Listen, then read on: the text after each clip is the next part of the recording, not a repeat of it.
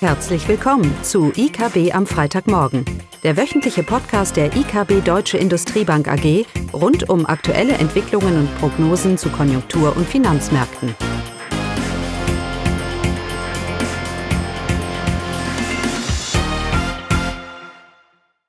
Willkommen zu IKB am Freitagmorgen. Heute nur mit mir, Klaus Bauknecht. Im Fokus steht natürlich, wie kann es anders sein, die globale Konjunkturlage. Der DAX hat am Mittwoch mit fast 300 Punkten im Minus geschlossen. Rezessionsängste machen sich breit. Und hier wollen wir ein, zwei Gedanken und etwas Perspektive geben. Was war der Grund für diesen Sell-off bei den Märkten? Der unterliegende Grund ist klar. Es ist die anhaltende Unsicherheit über die globale Konjunktur, vor allem auch durch politische Entwicklungen. Stichwort Handelskonflikt zum Beispiel. In dieser Woche war es aber auch, waren es auch die US-Daten, die enttäuscht haben. Es war so der Zünder für die Märkte, dass es vielleicht doch schlimmer kommen könnte als erwartet. Hier vor allem die Arbeitsmarktzahlen. Die enttäuschen ja schon etwas länger. Aber vor allem der US ISM-Index, also der PMI für das verarbeitende Gewerbe, der ist regelrecht nach unten gerauscht auf ein Niveau von um die 47 Punkten. Erwartet war einen deutlich weniger starken Rückgang. Aber grundsätzlich sollte uns das eigentlich nicht überraschen. Alle Prognosen, alle Analysten erwarten eine gewisse Verlangsamung der US-Konjunktur. Und die wird sich natürlich vor allem in den konjunktursensitiven Indikatoren zeigen. Und das ist nun mal der ISM für das verarbeitende Gewerbe. Es hilft natürlich auch nicht, dass der Dollar anhaltend stark ist. Also diese Eintrübung im ISM ist jetzt vom Gesamtbild her nicht überraschend. Und doch treibt es natürlich jetzt die Märkte dermaßen, weil er doch so stark zurückgegangen ist. Ich möchte aber ein paar Punkte machen, das, ähm, warum man unterscheiden muss zwischen einer Eintrübung und einer Rezession. Das Wort Rezession kommt immer mehr auf, auch für die USA. Die Eintrübung ist akzeptiert, aber so Daten, wie sie rausgekommen sind, schüren die Rezessionsangst, beziehungsweise die anhaltende Depressionangst. Wenn man 30-jährige US-Renditen bei um die 2% hat, dann kann man sich vorstellen, wie groß doch die Angst um eine anhaltende Depression und Rezession in den USA ist. Und das sehe ich irgendwie nicht. Ich sehe auch eine Verlangsamung, aber ich sehe nicht dieses strukturelle Rezessionsrisiko in den USA. Und ein entscheidender Grund liegt eben darin, dass die Geldpolitik, selbst wenn sie auch nur 50 Basispunkte bis jetzt gesenkt hat, die Fed, doch einen bedeutenden Einfluss auf die US-Wirtschaft hat. Wir denken oftmals, wenn die Zinskurve invers ist, dann ist es ein negatives Zeichen, ein Indiz für eine Rezession. Ich möchte mal behaupten, aktuell ist es eher ein Indiz für eine erfolgreiche Geldpolitik, die die US-Wirtschaft stützt. Warum? In früheren Phasen war die Zinskurve invers, weil die Notenbank die Bremse gedrückt hat, um die Inflation in den Griff zu kriegen. Und es war die Fed, die oftmals eine Abkühlung eingeleitet hat, weil eben die Wirtschaft überhitzt. Das lange Ende der Zinskurve, die Erwartungen gehen nach unten, die Fed hält sich zurück, die Zinskurve wird invers. Im Moment haben wir eine ganz andere Dynamik. Im Moment ist die Zinskurve invers oder flach weil die Erwartungen der Märkte ebenso negativ sind. Es gibt keine Fed, die sich zurückhält. Es gibt keine Inflationssorge, dass sie sich zurückhalten sollte. Im Gegenteil, sie kann proaktiv agieren. Und das ist, was die Märkte hier vor allem spiegeln und der Fed vorauslaufen. Warum ist das bedeutend? Weil eben hier viele, weil der US-Konsument vor allem durch diese sinkende, diese flache Zinskurve hier mehr und mehr Raum für eine Entlastung der Schuldenlast bekommt. Zwei Drittel der US-Schulden der Privathaushalte sind Immobilien. 30-jährige Zinsen, Zinsen für 30-jährige Immobilienkredite in den USA sind von 5% im Oktober 2018 auf inzwischen 3,7% gesunken. Also 120 Basispunkte, 130 Basispunkte Zinssenkung am langen Ende verursacht durch nur 50 Basispunkte am kurzen Ende. Warum ist es wichtig? Weil das die niedrigen Zinsen seit 2016 sind und doch ein bedeutliches Refinanzierungspotenzial für den US-Konsumenten darstellt. Wir erinnern uns, in Amerika kann man seine Immobilienkredite, auch wenn sie fest verzinst sind, jederzeit prepayen. Und somit eigentlich ein bedeutendes Potenzial da, das zu nutzen, auch weil der, Arbeits-, der Arbeitsmarkt ja noch relativ gut dasteht, was die Arbeitslosenquote angeht. Und wir haben im Moment die niedrigste Quote, was Zahlungsverzüge angeht, seit 2003, 2004, also seit vor der Finanzkrise. Anders gesagt, die, die, das Zahlungsverhalten des US-Konsumenten ist im Moment so gut, wie es beim Hype der Immobilienblase in den USA war. Eigentlich würde man das ja eher erwarten in einer Phase, wo die Zinsen ansteigen, weil die US-Wirtschaft überhitzt und die Fed muss jetzt reagieren. Aber wir haben diese Situation, diese gute Position des amerikanischen Konsumenten in einer Phase, wo die Zinsen auch gesenkt werden. Also allem, allem, alles in allem ist der US-Konsument in einer ziemlich guten Verfassung. Da ist relativ viel Refinanzierungspotenzial da. Eine Entlastung des Konsumenten ist zu erwarten durch die Zinssenkungen der gesamten Kurve. Ähm, und das wird mit 70 Prozent des US-BIPs natürlich auch das BIP-Wachstum stützen. Ja, wir wissen alle, dass die Steuereffekte auslaufen werden und so weiter, aber das wird keine Rezession verursachen, sondern, sondern nur eine Verlangsamung. Der US-Konsument, was ja der Haupttreiber der US-Wirtschaft ist, der ist weiterhin in einer relativ guten Verfassung, sei es Arbeitsmarkt, sei es reales Einkommen und sei es vor allem die gute finanzielle Situation, in der er sich findet und anhaltend finden wird durch die niedrige Zinskurve.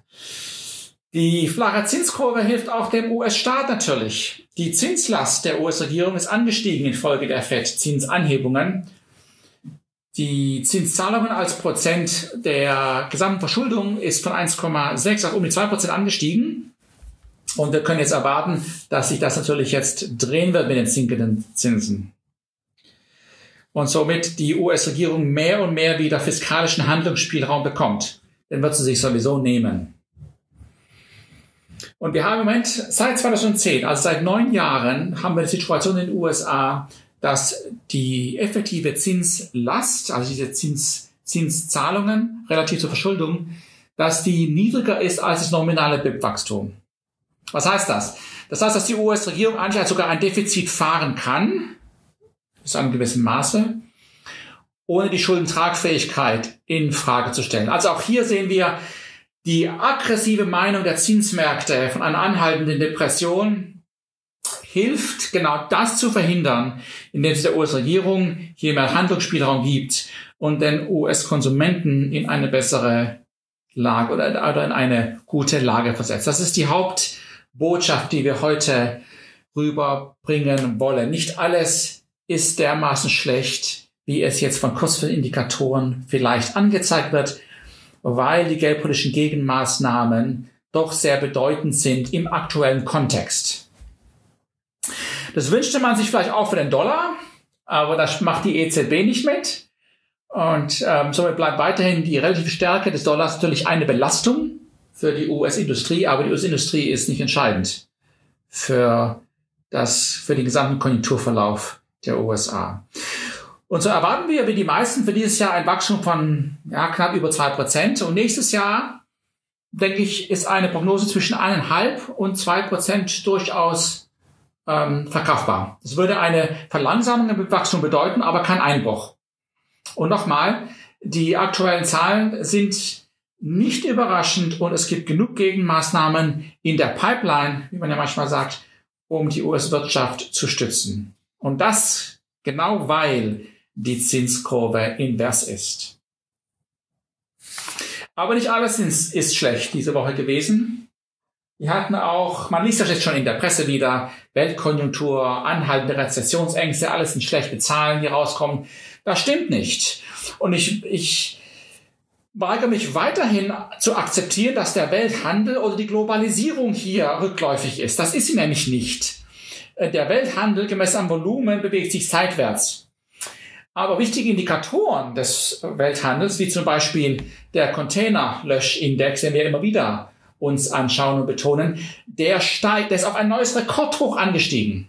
Das heißt, noch nie wurden in den 80 größten Häfen so viele Container gelöscht wie im August, September, die letzten Zahlen, die wir da haben für August. Und das ist ein Frühindikator. Und somit gibt es hier auch positive Signale, dass die Weltkonjunktur eine Bodenbildung gefunden hat, der Welthandel jetzt, ähm, sich seitwärts bewegt, aber auch durchaus positive Impulse sich hier ergeben, wenn man diese Indikatoren, äh, wenn man ihnen glaub, glauben kann. Und das, das tun wir, weil es historisch eigentlich ein ganz guter Indikator war. Aber es gibt auch andere Sachen, andere Zahlen. Schauen wir mal, schauen wir mal auf China zum Beispiel. Was hat man sich in 2015 auf Sorgen gemacht über die chinesische Konjunktur? Und das war der Grund, warum wir diese äh, Verlangsamung in 2015, 16 hatten. Jetzt ist der Fokus vor allem diese Woche auf den USA gegangen, äh, äh, gelegen. Aber der PMI aus China, der KX PMI für das verarbeitete Gewerbe, der ist deutlich angestiegen und deutlich über den 50. 51,4 ist da der Wert. Einiges besser als erwartet. Was heißt das? Das heißt eigentlich, dass die chinesische Industrie trotz Handelskonflikte und so weiter, dass die Mehrheit der Unternehmer eigentlich positiv gestimmt sind. So ein bisschen Sorge über die chinesische Konjunktur wieder reingekommen, was die Industrieproduktion angeht. Dieser Frühindikator sagt uns, dass wir eigentlich jetzt auch die letzten Monate hier auf einem relativ guten Weg der Erholung sind. Insgesamt bleibt das Bild ja durchwachsen.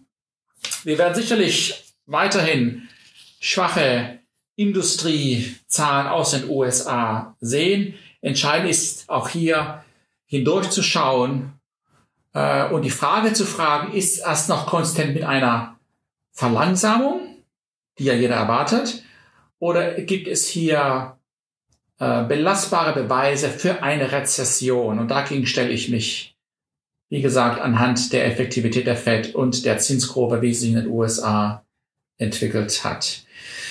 Nächste Woche kommen die Fed Minutes raus, der letzten Sitzung.